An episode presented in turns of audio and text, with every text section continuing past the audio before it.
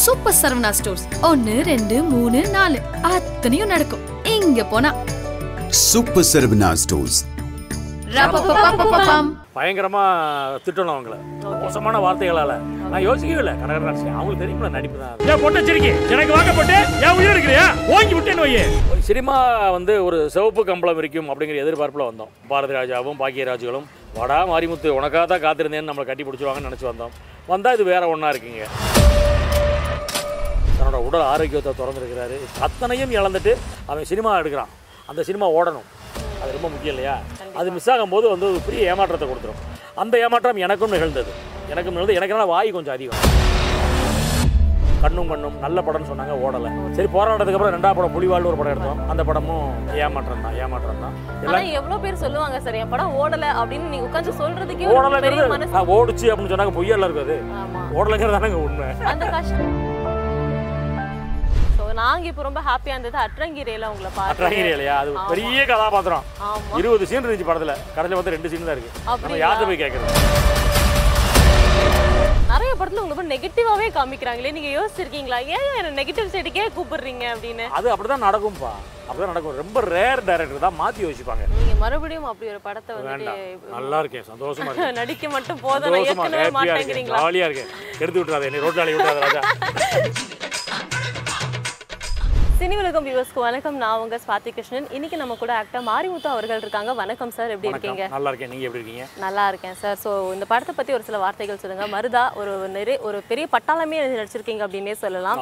So இந்த படத்தை ஒரு டெபியூ டைரக்டர் சொன்ன உடனே எந்த ஒரு ஸ்பார்க் இந்த படம் நம்ம பண்ணலாம் அப்படின்னு சொல்லிட்டு உங்களுக்கு தோணுச்சு? நான் ஒன்ஸ் என்னை நான் ஒரு ஆர்டிஸ்ட்டாக ஒரு நடிகராக என்னை நான் கன்வெர்ட் பண்ணதுக்கப்புறம் டெபியூ டைரக்டர்லாம் நான் பார்க்குறதில்ல. அது போகவே வந்து நல்ல எக்ஸ்பீரியன்ஸான டைரக்டர் நல்ல படம் எடுப்பாங்க. டெபியூ டைரக்டர் வந்து சுமாரான படம் தான் எடுப்பாங்க. அவங்களுக்கு எக்ஸ்பீரியன்ஸ் கம்மியாக இருக்கும் அப்படின்னு நான் நினைக்கிற ஆளே கிடையாது. அனுபவம் வேறு அறிவுங்கிறது வேறு. கரெக்டாக ஃப்ரெஷர்ஸ் வந்து எப்பயுமே ரொம்ப பளிச்சு நடிச்சிருவாங்க ஆமா. எல்லாருக்கும் எல்லாருமே வந்து ஒரு ஒரு முதல் படம் பண்ணி வந்தவங்க தானே? முதல் படத்தில் ஜெயிச்சா தான் அடுத்த படம் பண்ண முடியும். ஆமா. கரெக்ட்டுங்களா அப்படி ஒரு டைரக்டராக தான் நான் இவர் நினச்சிட்டு போனேன்.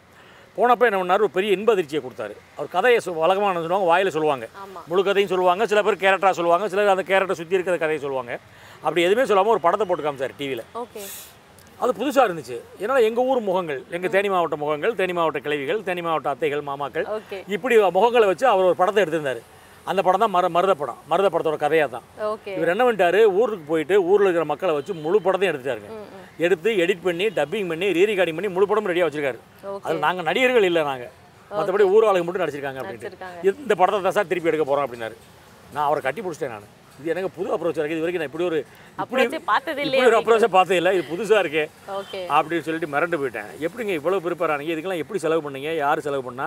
இது அதுக்கு ஒரு பட்ஜெட் ஆயிருக்கும்ல. கண்டிப்பா சார் ஆமாம் இல்லை சார். அது ப்ரொடியூசரே செலவு பண்ணி தான் பண்ணோம் நம்ம. அது ஒன்றும் பிரச்சனை இல்லை சார். நோ ப்ராப்ளம் நம்ம இதுதான் வந்து நம்ம ராதிகா மேடம் நீங்கள் பருத்திவரன் சரவணன் சார். இது மாதிரி விஜய் மேடம் அவங்க பொண்ணு அப்படி இப்படின்னு வச்சு நம்ம அவர் தான் ஹீரோன்னு எனக்கு சொல்லவே இல்லை. அதை மறைச்சிட்டாரு. அவர் தான் ஹீரோங்கிறத மறைச்சிட்டாரு. அப்புறம் வந்து கமிட் ஆனதுக்கப்புறம் அட்வான்ஸ் அட்வான்ஸ்லாம் வாங்கினதுக்கப்புறம் அப்படி படிப்படியாக ஒவ்வொன்றா வர முடியாது வெளியே. அப்படி வரும்போது வந்து சார் நான் தான் லீட் பண்ணுறேன் அப்படின்னாப்புல. அப்போ இன்னொன்று மறைச்சிட்டாரு ஓகே. என்ன மறைச்சாருனாக்கா அந்த அவரோட பையன் தான் என் பையன் தான் ஹீரோ பண்ண ஹீரோ தான் என்னோட பையன். Okay okay. படத்துல உங்களோட பையனை ராதிகா மேடம் வந்து நானும் அவங்களும் ஹஸ்பண்ட் ஒய்ஃபாக பண்ணியிருக்கோம். எங்களோட புள்ள தான் அவர். அவர் சின்ன வயசில் இருக்கும்போது சின்ன பையனாக இருக்கும்போது நான் செத்து அச்சச்சோ. ஃப்ளாஷ்பேக் ஸ்டோரியில் ஸோ உங்களுக்கு பையனா நான் நடிக்கிறேங்கிறதையும் சொல்லலை. அது ஷூட்டிங் ஸ்பாட்டில் போய் தான் சொல்கிறார் தேனியில் போய் தான். சரி ஓகே ஏதோ சின்ன பிள்ளை பொழைச்சு போ அப்படின்னு சொல்லி விட்டேன். நீங்க டீமா நடிக்கும் போது எப்படி இருந்தது? பிகாஸ் ராதிகா மேம் நீங்க விஜய் மேம்லாம் வந்து ஒரு பெரிய ரொம்ப வருஷமா அந்த ஃபீல்ட்ல சோ இல்லை அவங்க basically friends Radhika madam Vijay மேடமும் அவங்க சீனியர்ஸ் ரெண்டு பேருமே எனக்கு வந்து ராதிகா மேடத்தோட நடிச்சது வந்து ஒரு புது அனுபவம். புது அனுபவம்னா சந்தோஷமான அனுபவம். சீனியர் ஆக்டர் அவங்க. எக்ஸ்பீரியன்ஸ் பத்தி சொல்லுங்க அது அது அவங்களுக்கு ஹஸ்பண்டாகவே நடிக்கிறேன் அப்படிங்கிறது வந்து முதல் நாள் சீனே வந்து அவங்கள பயங்கரமாக திட்டுறது மாதிரி சீனு ஒரு ஒரு ஒரு ஒரு ஃபங்க்ஷன் எல்லாருமே இந்த மேம திட்டி இருக்கீங்க இவங்களும் சொன்னாங்க நான் ரொம்ப ஓவரா அவங்கள திட்டிட்டேன் படத்துல அப்படின்னு சொல்லிட்டு. வந்து ஒரு தெய்வமாக வாழ்ந்திருக்காங்க ராதிகா மேடம் இந்த படத்தில். ஒரு தெய்வமாக வாழ்ந்திருக்காங்க. பயங்கரமாக திட்டணும் அவங்கள. மோசமான வார்த்தைகளால். பேர்ட் வேர்ட்ஸ் ஃபில்த்தி வேர்ட்ஸ் அந்த மாதிரியான வார்த்தைகளெல்லாம் அவங்களை திட்டுற சீனு முதல் நாள் சீனு. நான் யோசிக்கவே இல்லை. கடற்கரை நடிச்சிட்டேன் அவங்களுக்கு தெரியுமில்ல நடிப்பு தான் அது. சினிமான்னு தெரியாதா அவங்களுக்கு? அவங்ககிட்ட போய் நம்ம கூச்சப்பட்டு இருக்கலாமா யாரோ ஒரு ரியல் லேடி சினிமா தெரியாதவங்க தான் நம்ம பயப்படணும் ஓகே அது ஒரு பாயிண்ட்டு ரெண்டாவது நான் வாழ்ந்த பிரதேசம் நான் அது அந்த ஷூட்டிங் நடந்த பகுதிகள் எல்லாமே எங்கள் ஊர்? நியர்பை வில்லேஜஸ் எல்லாமே. ஸோ அது ஒரு அனுபவமாக இருந்துச்சு. ஒரு எந்த காலத்தில் எந்த ஊர்களில் எந்த வீதிகளில் எந்த பெட்டி கடைகளில் நம்ம வந்து கனவுகளோட தெரிஞ்சோமோ சென்னைக்கு போயிட மாட்டோமா சினிமாவில் சேர்ந்துட மாட்டோமா நம்மளும் டைரக்ட் பண்ணிட மாட்டோமா நம்ம படமும் நம்ம ஒரு தேட்டருக்கு வந்துடாதா? அப்படின்னு ஏங்கி தெரிஞ்சோம் இல்லையா அந்த படத்தோட போ படத்தோட படங்களோட சினிமா போஸ்டர்களை பார்த்துக்கிட்டு தெரிஞ்ச காலங்கள். அந்த மாதிரியான ஏரியாக்கள் ஏரியாக்களில் இந்த படத்தோட ஷூட்டிங் நடந்துச்சு. அது எனக்கு ஒரு நெகிழ்வாக இருந்துச்சு. ஒரு நெகிழ்வாக இருந்துச்சு. பட் அது யாரும் நான் யார்கிட்டையும் நான் சொல்லி சந்தோஷப்பட முடியல. அது சம்மந்தப்பட்ட ஆள்கள் பக்கத்தில் யாரும் இல்லை. யாருமே இல்ல. ஆமாம் மருத படம் தாண்டி உங்களோட ஜேர்னி பத்தி பேசலாம். பிகாஸ் ஒரு இயக்குனரா ஒரு நடிகரா வந்து நிறைய திரைப்படங்கள் பண்ணிருக்கீங்க சோ இந்த ஜேர்னி இப்ப திரும்பி பார்த்தா உங்களுக்கு எப்படி இருக்கு? என்ன கத்து கொடுத்துருக்கு? சினிமா வந்து ஒரு சிவப்பு கம்பளம் இருக்கும் அப்படிங்கிற எதிர்பார்ப்பில் வந்தோம். பாரதி ராஜாவும் பாக்கியராஜுகளும் மணிரத்னங்களும் நம்மளை வந்து மகேந்திரா. பாலு மந்திராக்களும் வந்த உடனே ஆஃபீஸ்லேருந்து அவங்க சேர்லேருந்து எந்திரிச்சு ஓடியாந்து நம்மளை கட்டி பிடிச்சி வடா மாரிமுத்து உனக்காக தான் காத்திருந்தேன்னு நம்மளை கட்டி பிடிச்சிருவாங்கன்னு நினச்சி வந்தோம். வந்தால் இது வேறு ஒன்றா இருக்குங்க. அது அந்த ப்ராக்டிகல்ஸ் நாலேஜை வந்து இங்கே கற்றுக்கிட்டோம் அதுக்கப்புறம் நிஜம் என்னங்கிறத இங்கே கற்றுக்கிட்டோம் கற்றுக்கிட்டு ஓகே இங்கே நம்ம லான்ச் ஆகிட்டோம் இந்த பூமியில் நம்ம விதை விழுந்துருச்சு. நம்ம இங்கே முளைச்சி இங்கே தான் மரமாகணும். அப்படின்னு சொல்லிட்டு நமக்கு நாமே தகுதிகளை வளர்த்துக்கொண்டோம் பசி பட்டினியை தாங்கினோம் கஷ்டப்பட்டோம்.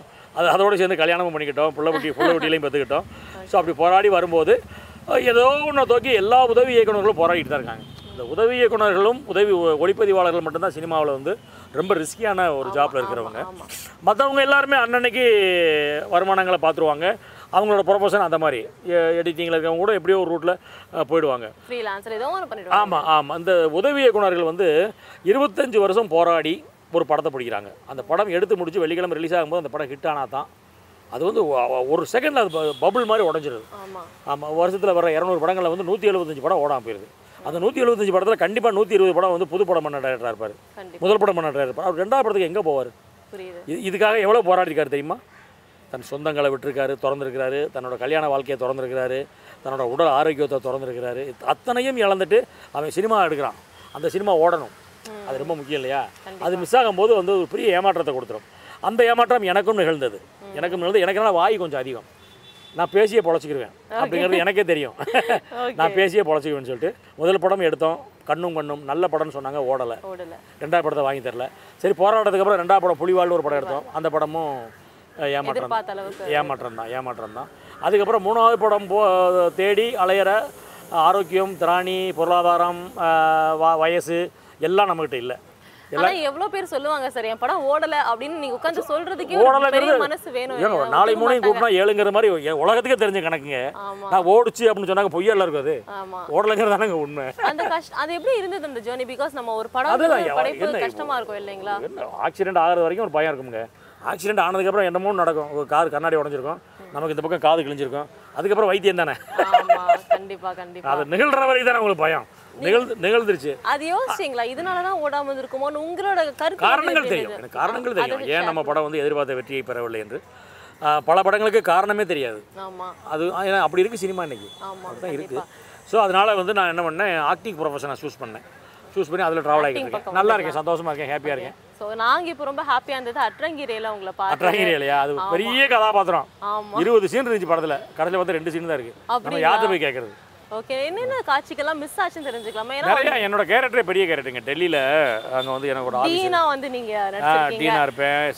தனுஷோட சர்டிஃபிகேட் என்கிட்ட மாட்டியிருக்கும். ஆமா. அதை நான் தரமாட்டேன்னு சொல்லுவேன். உன் லைஃபையே ஸ்பாயில் பண்ணிடுவேன்னு சொல்லுவேன். இப்படிலாம் இருக்குது நிறைய இருக்குங்க எதுவுமே இல்லை எதுவுமே இல்லை. ஏன் எல்லாத்தையுமே எடுத்துட்டாங்க? உங்களுக்கு அது பிகாஸ் நம்ம எல்லா ஆக்டரா நடிச்சிருவோம். அதை பார்க்கும்போது தெரியல இல்லங்கும் போது எல்லா படத்துலையும். அப்படி தான் நடக்குது ராஜா. எல்லா படத்துலையும் அப்படி தான் நடக்குது. நம்ம யார்ட்டையுமே அதை ஆர்கியூ பண்ணிட்டு முடியாது. இல்லாட்டி அடுத்த படத்துக்கு கூப்பிட மாட்டாங்க. புரியுது. நம்ம கேட்டோம்னா அடுத்த படத்துக்கு கூப்பிட மாட்டாங்க. ஓகே நம்ம அடுத்த படம் வர வர- இந்த படத்துக்கு சண்டை போட்டு வர்ற படத்துக்கு எடுத்துக்கூடாதுல்ல கண்டிப்பா. அந்த காட்சியை பத்தி சொல்லுங்களேன். ஏன்னா அது ஒரு நாள ஒரு பப்ளியான பாட்டெல்லாம் முடிஞ்சு எல்லாம் ஆமா, சந்தோஷமா ஆமா, பார்க்கும்போது ஒரு டபால்னு ஒரு காட்சி. அவங்க ஒரு கையா ஒரு பொய்யா ஒரு கல்யாணத்தை பண்ணிடுவாங்க. ஆமா ஆமா. அந்த கல்யாணம் வந்து என் காதுக்கு தெரிய வரும்போது நம்ம பொண்ணை வந்து அங்க கல்யாணத்தை பண்ணிட்டு நம்ம பொண்ணை வந்து கட்டி உட்காந்து இட்லி சாப்பிட்டு இருக்கேன் நீங்க கேப்பீங்க அந்த பொண்ணு ஆமா ஆமா. இட்லி வெறும் இட்லி தின்னுட்டு இருப்பா. அது ரொம்ப பிடிச்சிருச்சு எனக்கு. நானே வெறும் இட்லி தின்பேன் அதுல ஒரு வாடை வரும் தெரியுமா? வெறும் இட்லியில. சாம்பார் சாம்பு சாம்பார் அவிச்ச வாடை வரும். அவிச்ச வாடை ஒரு அவியல் வாடை வரும் வெறும் இட்லியில அதை சாப்பிட்டுட்டு இருப்பா. ஆமா. போய் ஜக்குலுக்கு தண்ணி எடுத்து மூஞ்சி அடிச்சு ஊத்தி அப்பா. பல்லாருன்னு மூஞ்சி கையை பிடிச்சி தர தரன்னு இழுத்துட்டு வந்து தனுஷுக்கு எனக்குமான மீட்டிங் மீட்டிங் அது எப்படி இருந்தது? தனுஷ் அவர்கள் சில தனுஷ் வந்து ரொம்ப பெரிய நடிகர். பெரிய நடிகர். நான் வந்து கமல் சாருக்கு ஈக்குவலாக சொல்லுவேன் அவர். அப்பேற்பட்ட ஆக்டர் அவர். என்னன்னா நான் பக்கத்தில் நடிக்கும் போதே நான் மிரண்டு போயிட்டேன். முத முத தனுஷோட பெர்ஃபார்மன்ஸை பார்த்து மிரண்டது வந்து பொல்லாதவன்ல. அந்த இதில் கிஷோரை ஃபேஸ் டு ஃபேஸ் மீட் பண்ணி அந்த ஹாஸ்பிட்டல் அப்பா ஹாஸ்பிட்டலில் சேர்த்துருப்பாங்க முரளி சாரை அப்போ அந்த அந்த விவரை பார்த்து கேட்பாரு ஏண்ணே. ஆ? ஏன்னேம்மா அந்த வார்த்தை பேசும்போது கண்ணு கண்ணு அப்படி ரத்தமாக மாறி இருக்கும் ஒரே ஷாட்டு ஷாட்டு மாறல டிசிஷன் போடுறதுக்கு நேரம் கிடையாது. நிறைய பேசிட்டு கடைசியில் ஏன்னேன்னு கேட்பான் அந்த அந்த கண்ணு அப்படி மாறி இருக்கும் அப்படிப்பட்ட ஒரு பெர்ஃபார்மர் பெரிய பெர்ஃபார்மர் தனுஷோட சேர்ந்து நடிக்கும்போது ரொம்ப தனுஷு தான் அந்த படத்துக்கு என்னை ரெக்கமெண்ட் பண்ணாப்பு அவர் பரியேறும் பெருமாள்ல நடிச்சிருந்தேன் இல்லையா? பரியேறும் பெருமாள் பார்த்துருப்பாரு நாலஞ்சு தடவை பார்த்துருப்பாரு. ஏன்னா அந்த டேரக்டரோட அந்த படம். நாற்பது வாட்டி இந்த படம் பார்த்துருப்பேன். ஏன்னா அந்த படம் வந்து கர்ணன் வந்து பண்ணும்போது கண்டிப்பாக நிறைய வாட்டி பார்த்துருப்பாரு. பார்க்கும்போது நம்ம கதாபாத்திரம் கிளைமாக்ஸில் நின்றுச்சு இல்லையா? ஸோ அதில் இம்ப்ரெஸ் ஆகிருப்பாரு நினைக்கிறேன். அதனால் வந்து இந்த அட்ராங்கிரையில் வந்து ஹீரோயினுக்கு அப்பாவோ ஒரு கதாபாத்திரம் வருது. அது யார் பண்ணால் நல்லா இருக்கும்னு கண்டிப்பாக கேட்டிருப்பாரு அந்த டைரக்டர் யார்? Okay. ஆனந்த் எல் ராய் கேட்டிருப்பாரு. அவர் தமிழ்நாட்டு ஆர்டிஸ்ட்களை பற்றி தெரியாது இல்லையா. அப்போ சார் அந்த நான் கூட சமயத்தில் ஒரு படம் பார்த்து நல்லா பண்ணுவார். அவர் தான் சொல்லியிருக்காரு சார் தனுஷ் சார். ஓகே. நிறைய படத்துல உங்களுக்கு நெகட்டிவாவே காமிக்கிறாங்களே நீங்க யோசிச்சிருக்கீங்களா? ஏன் என்ன நெகட்டிவ் சைடுக்கே கூப்பிடுறீங்க அப்படின்னு? அது அப்படி தான் நடக்கும்ப்பா அப்படி தான் நடக்கும். ரொம்ப ரேர் டைரக்டர் தான் மாற்றி யோசிப்பாங்க. ஒரு சாஃப்டாக பண்ணவனை ஹார்டாக பண்ண வைக்கிறது ஹார்டாக பண்ணவனை சாஃப்டாக பண்ண வைக்கிறது போலீஸாக நடித்தவனை வந்து பிச்சைக்காரனாக நடிக்க வைக்கிறது இப்படி மாற்றி மாற்றி பண்ணுவாங்க. ரொம்ப ரேர் டேரக்டர்ஸ் மற்றவங்க எல்லாருமே பெரும்பாலும் அது அதை போன படத்தில் நம்ம எப்படி இருந்தோமோ அதே மாதிரி கதாபாத்திரத்தை அந்த படத்துலையும் கூப்பிடுறாங்க. நம்ம அதை மறுக்கவும் முடியாது. என்ன பண்ண முடியும்? ஆனா ஒரு மாதிரி நெகட்டிவ் ஷேட் தான் சேலஞ்ச் அப்படின்னே சொல்லலாம். சார் நடிக்கிறதுக்கான ஸ்கோப் வந்து நெகட்டிவ்ல ஜாஸ்தியா ஆ, இருக்கும். நடிக்கலாம் பேர் கிடைக்கும். ஆமா. எனக்கும் நல்லா வருது இல்லை அந்த ஆக்டிங் ஸோ இயக்குனரா வந்து நடிகரா மாறி இருக்கீங்க.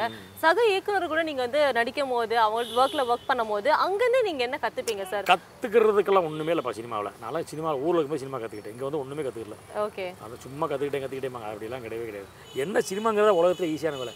கடலை மிட்டாய் செய்கிறாங்க பார்த்தீங்களா பர்பி. அது செய்கிறத விட சினிமா ஈஸி ஏன் அப்படி சொல்லிட்டீங்க? டக்குன்னு. சின்னது சினிமா ரொம்ப பெரிய வித்தியெல்லாம் கிடையாதுங்க. வாழ்க்கையை பதிவு பண்ணீங்கன்னா படம் ஓடும். வாழ்க்கையை பதிவு பண்ணாமல் வேறு எதையோ ஒன்று பதிவு பண்ணீங்கன்னா ஓடாது. நீங்கள் வாழ்க்கை நினச்சிட்டு வேற ஒன்று பதிவு பிளாஸ்டிக்கை பதிவு பண்ணிட்டு இருப்பீங்க. நிஜ மரமும் ஈர மரமும் ஈர மரத்தில் அடிக்கிற துருப்பிடிச்ச ஆணி மாதிரி இருக்கணும். கதைகளும் கதாபாத்திரங்களும். அந்த நிஜத்தன்மை என்னைக்கு ட்ரை பண்ணுறீங்களோ அந்த படம் ஹிட் ஆகும். நீங்க மறுபடியும் அப்படி ஒரு படத்தை வேண்டாம். வந்துட்டு நல்லா இருக்கேன். சந்தோஷமா இருக்கேன். நடிக்க மட்டும் போதும் ஹாப்பியாக இருக்கேன். எடுத்து விட்டுறாத என்னை ரோட்டில் அழி விட்டுறாத ராஜா. உங்க அடுத்த என்ன படத்துல எல்லாம் பார்க்கலாம்? இந்த படத்தை தாண்டி அடுத்து கமல் சார் படம் விக்ரம் போயிட்டு இருக்கு சூப்பர். ஆமாம் அப்புறமா விஷால் சாரோட படம் இந்த வாரத்தில் ரிலீஸ் ஆக போகுது. வீரமே வாகை சூடும் விஷாலின் தந்தையாக நடித்திருக்கிறேன். அதுலயும் உங்க பொண்ணு இருக்காங்க மாண்டி. மேண்டி. மேண்டி வந்து எனக்கு மருமக அதில். அப்படியா? அதுல பொண்ணு அதுல இதில் இருக்காங்க. மருமக. விஷாலுக்கு அப்பா நான். தட்ஸ் மருமக தானே. ஆமா. அப்புறமா ஏவிஎம்மோட ஒரு வெப் சீரிஸ் அறிவுலகன் சார் டைரக்ஷனில் அப்புறமா உதயநிதி சாரோட ஒரு படம். அப்புறமா கார்த்தியோட ஒரு படம் போயிட்டு இருக்கு நல்ல நல்ல லைன் அப் சார் இவ்வளவு சொல்லிட்டு விக்ரம் பத்தி ஏதாச்சும் நீங்க பேசலன்னா ஆடியன்ஸ் ஸ்கேப் பண்ணிடுவாங்க. விக்ரம் பற்றி எனக்கு எதுவுமே தெரியாது. நீங்க அதுல எப்படி கமல் சார் நடிச்சிட்டு இருக்காரு ஓகே ஒரு தக- ஒரு தகவல். கமல் சார் நடிச்சிட்டு இருக்கு? லோகேஷ் கனகராஜ் அவர்கள் இயக்கி கொண்டிருக்கிறார். அப்புறம் ராஜ்கமல் பராஜ் வாசல் நடிக்கிறாங்க விஜய் இருக்காங்க. அது தவிர வேற இல்லை அது ரொம்ப எங்கிட்ட வந்து ஒப்பந்தம் பண்ணியிருக்காங்க. படத்தை பற்றின கதை திரைக்கதை வசனம் காட்சிகள் பேக்ரவுண்டு என்ன ஏது எதுவுமே வெளியே பேசக்கூடாது. பேசக்கூடாது. பேசினாக்க சட்ட நடவடிக்கைக்கு உள்ளாவீர்கள். அப்படின்னு அக்ரிமெண்ட்டில் கையெழுத்து போட்டிருக்கோம். அப்படிங்களா? ஆமாம் அதனால படத்திலே பார்த்து தெரிஞ்சுக்கிறோம். உங்கள்ட்ட எதையோ ஒன்று சொல்லிட்டு நான் ஜெயிலுக்கு போக முடியாது.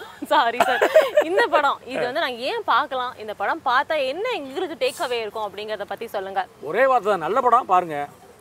நல்ல படத்தை பார்க்காம வேறு எந்த படத்தை பார்க்க போறீங்க? கண்டிப்பா கண்டிப்பா. மேலும் நிறைய படங்கள் பண்ணுங்க.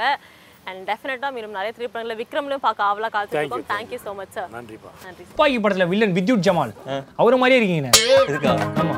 பாத்திருக்கீங்களா துப்பாக்கி படம்? ஐயோ நம்ம விஜய் அண்ணன் படம் பார்க்காத விடுமா?